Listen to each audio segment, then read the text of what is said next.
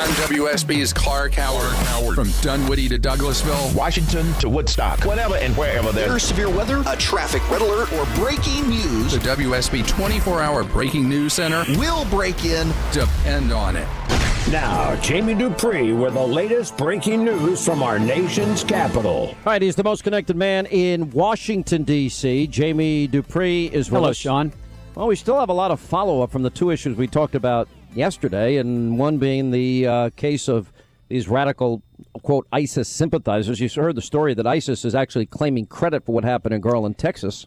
Yeah, the, the White House was uh, at the briefing today. Reporters asked repeatedly about that, and the, all the White House would say is that the FBI and other intelligence agencies are investigating, and really, as of now, no concrete link has been found yet between the Islamic State and the shooters, other than maybe the issue of the you know so the aspirational following or the social media kind of thing. But nothing has been indicated yet that there's any that there was any pre-planned kind of link between the two, but obviously it's what uh, U.S. intelligence is looking for. I thought it was interesting how Josh Earnest, when uh, when asked about this today at the briefing, again repeated what he said on Air Force One, praised for the police officer who shot and killed these two people, and also said very specifically he labeled it an attempted terrorist attack. There was no effort to sort of you know, water down words or anything like that. And he repeated it later when asked a direct question. I think it was uh, by one of the CNN reporters. So in, in that sense, we're not seeing it, uh, you know, it, there's no bureaucratic mumbo jumbo being used about this or anything like that. Again, uh, did, did, they say radical Islamists? No, well, you know that's you know the answer to that question. That's not uh, something that they would say, but uh, they they did use the word terrorist attack today to describe uh, you, what happened. Have you noticed Garland, the, the majority of commentary on this has come down to is I support free speech, but this Pam Geller really crossed the line here.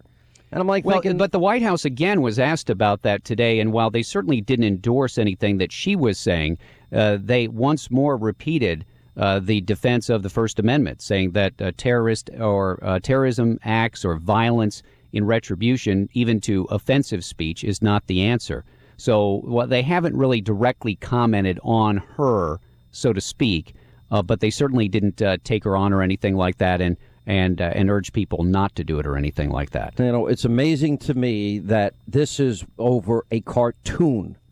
I mean, this is what the most unbelievable thing to me, and it keeps happening over cartoons.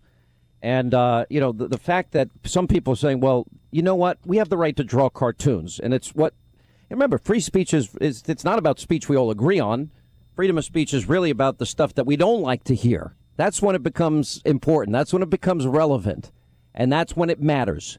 And uh, we in this country, we give lip service, I think, a lot to free speech. But then when we hear things we don't like, a lot of people begin to get very uneasy very quickly. And there's been a lot of blame for, well, you shouldn't have done this. You're provoking this. I don't buy that argument because no cartoon should cause somebody to react in the way that they reacted. And this is the problem with radical Islamists. I think we're, we're literally tiptoeing around radical Islam. This is the president, too, because he won't say it either. And he can't even say Fort Hood was a terrorist act. And it's uh, this is going to be a very big problem, I think, for the world if we can't come to grips with calling people who they are.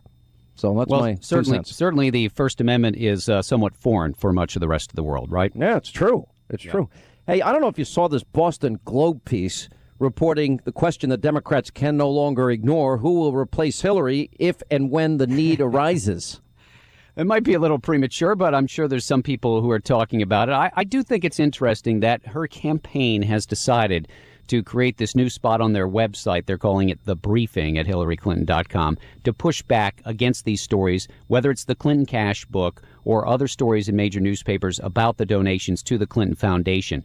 Now, it's not like they're running or anything, and she's certainly not addressing it directly and has not, and I don't expect her to. But there's obviously a lot of effort being exercised oh, and used by the Clinton people about this. And again, it just seems like that this story has legs right now, and there's, you know, we'll see what some of the major news organizations are going to do with it more and more as, as, we move forward.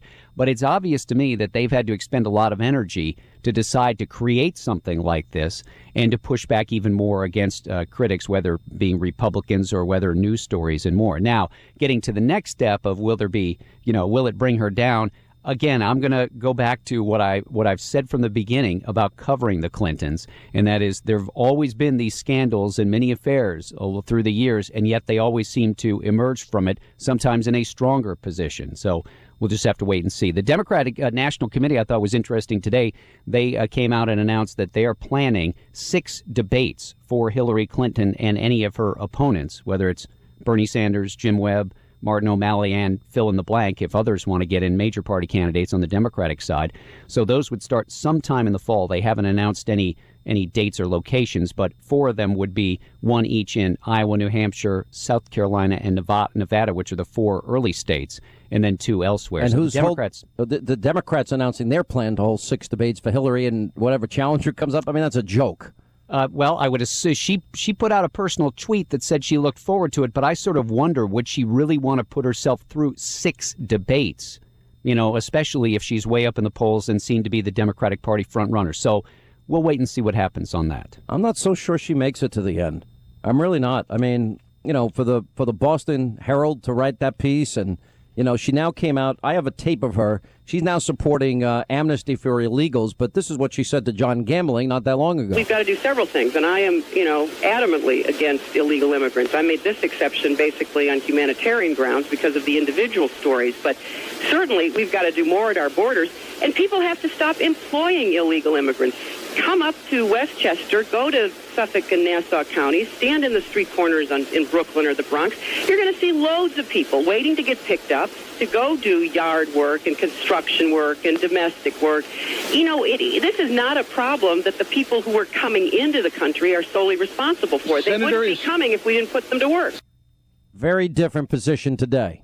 Yeah, well, I think the the Democratic Party has changed on a number of things, and when it comes to illegal immigration, it doesn't surprise me one bit that uh, she would go out to Las Vegas, hold a uh, a small event that she's going to do out there, and push hard for the legalization and citizenship for those people who are already in the U.S. illegally. I think that Democrats view this as a as they see it as an issue that helps them. I think the Republicans see uh, look at the same thing and see it as something that helps them as well for totally different reasons.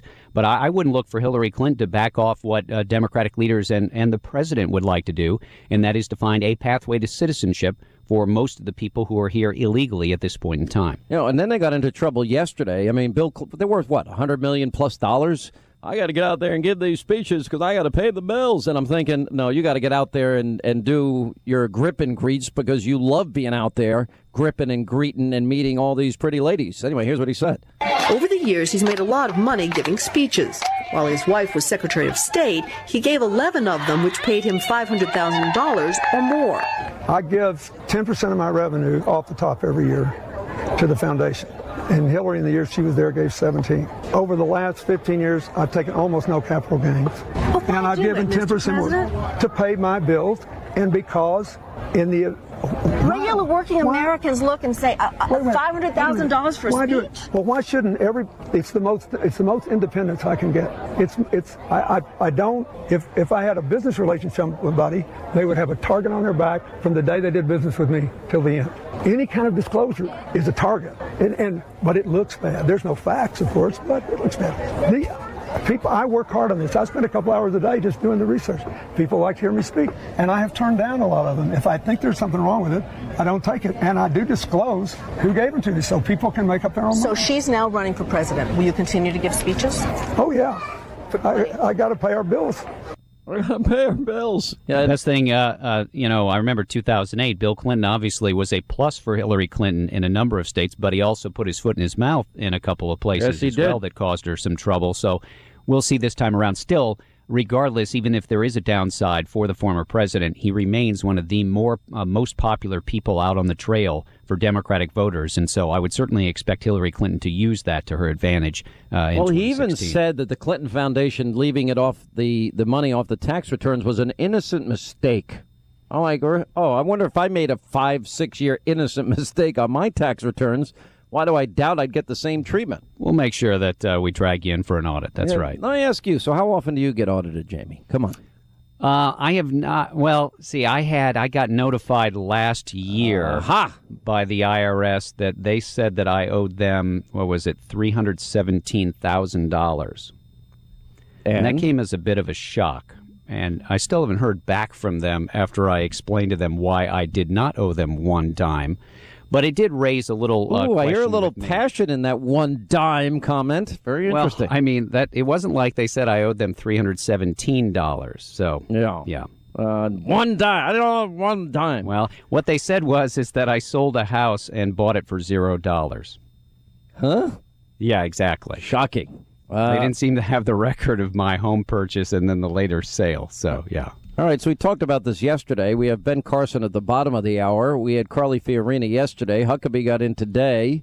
Yeah, you know, Huckabee's interesting because I went back, Sean, and, and I mean, I remember being out there with him in 2008, and I went back and sort of reread over that campaign. And what struck me so much about, you know, uh, he won six states. He won Iowa, he won Georgia, he won four other states. And you look at it, and immediately it hits you in the face why he was doing so well back then. I mean, the main two people above him were Mitt Romney and John McCain. Neither of them really what you would call conservative, red, you know, state kind of uh, big right, you know, on the right side of the Republican Party. And so there was a natural opening for him there, not only with more conservative voters, but also with the religious evangelicals.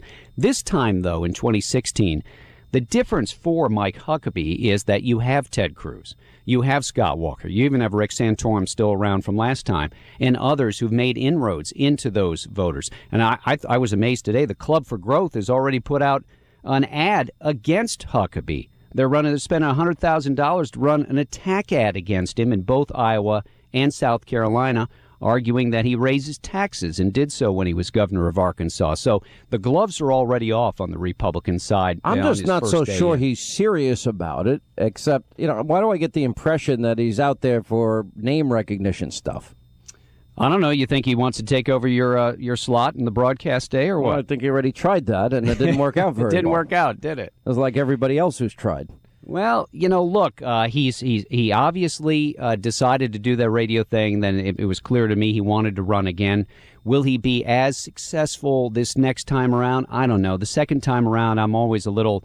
I, I'm never so sure that it's. But really I thought the there was an alliance that emerged between McCain and Huckabee for him to stay in to hurt Romney back in 08. Well, I don't know if there was an alliance, but at one point in West Virginia, I think the McCain people threw their support to Huckabee, if I remember correctly, in the caucuses, in order to deny Romney a victory.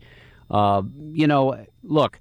Uh, again, I, I just wonder if the, the the new faces that are on the scene have a little more sort of uh, giddy up in their step than maybe somebody from the past.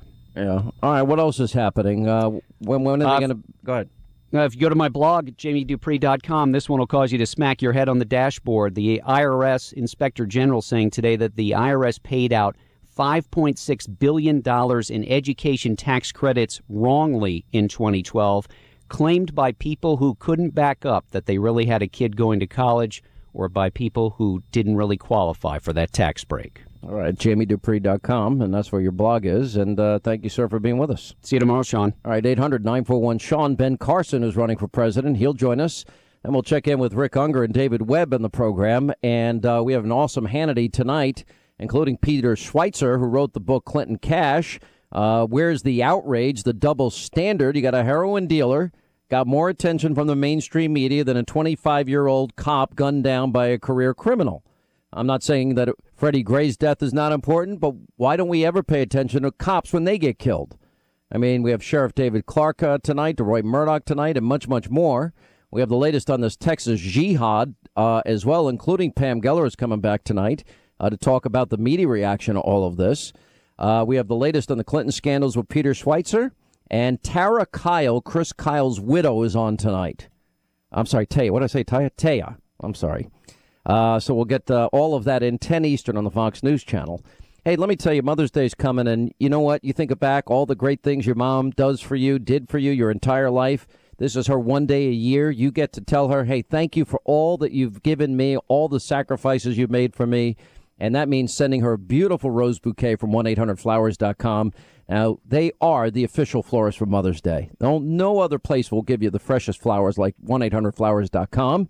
Now, right now, 1 800flowers.com is giving you, my listeners, a special offer for all the moms in your life. If you order 18 vibrant, multicolored roses, you'll get a free glass vase, and it's only $29.99. You want to make it even bigger? 10 bucks more will get you two dozen roses, a glass vase, and a box of chocolates, 40% off the regular price. The bottom line is you have to hurry Mother's Day Sunday.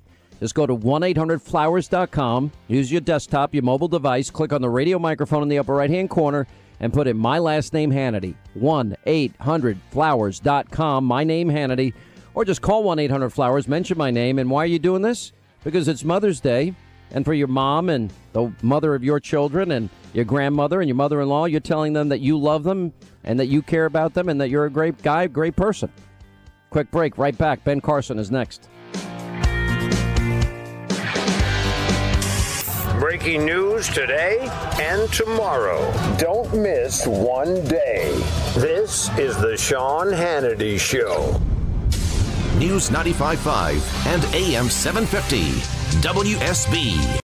For the ones who work hard to ensure their crew can always go the extra mile, and the ones who get in early so everyone can go home on time, there's Grainger, offering professional grade supplies backed by product experts so you can quickly and easily find what you need. Plus, you can count on access to a committed team ready to go the extra mile for you. Call, clickgrainger.com, or just stop by. Grainger, for the ones who get it done.